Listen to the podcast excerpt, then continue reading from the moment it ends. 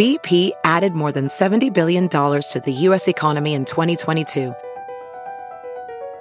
Investments like acquiring America's largest biogas producer, Archaea Energy, and starting up new infrastructure in the Gulf of Mexico.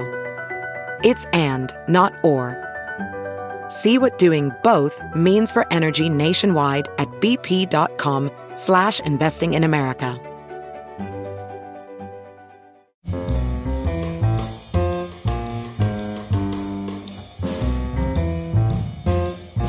This is Merriam-Webster's Word of the Day for Tuesday, May thirteenth.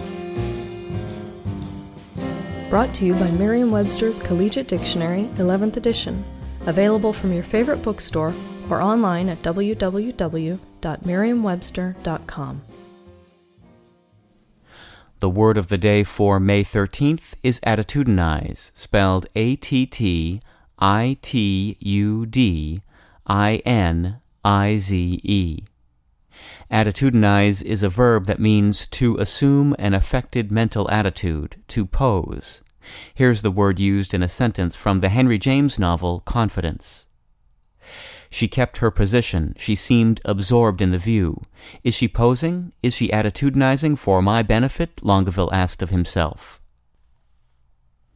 The English word attitude was first used in the sixteen hundreds to describe the posture of a sculptured or painted figure. The word was borrowed from French and formed from the Italian word attitudine, meaning aptitude or natural tendency. By the early seventeen hundreds, attitude was also being used for the posture a person assumed for a specific purpose. And by mid-century, attitudinarians, people who study and practice attitudes, were being talked about. The verb attitudinize followed in seventeen eighty-four.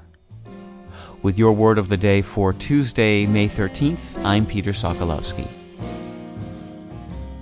For more information, visit Merriam-Webster online at w w w dot merriam webster dot com.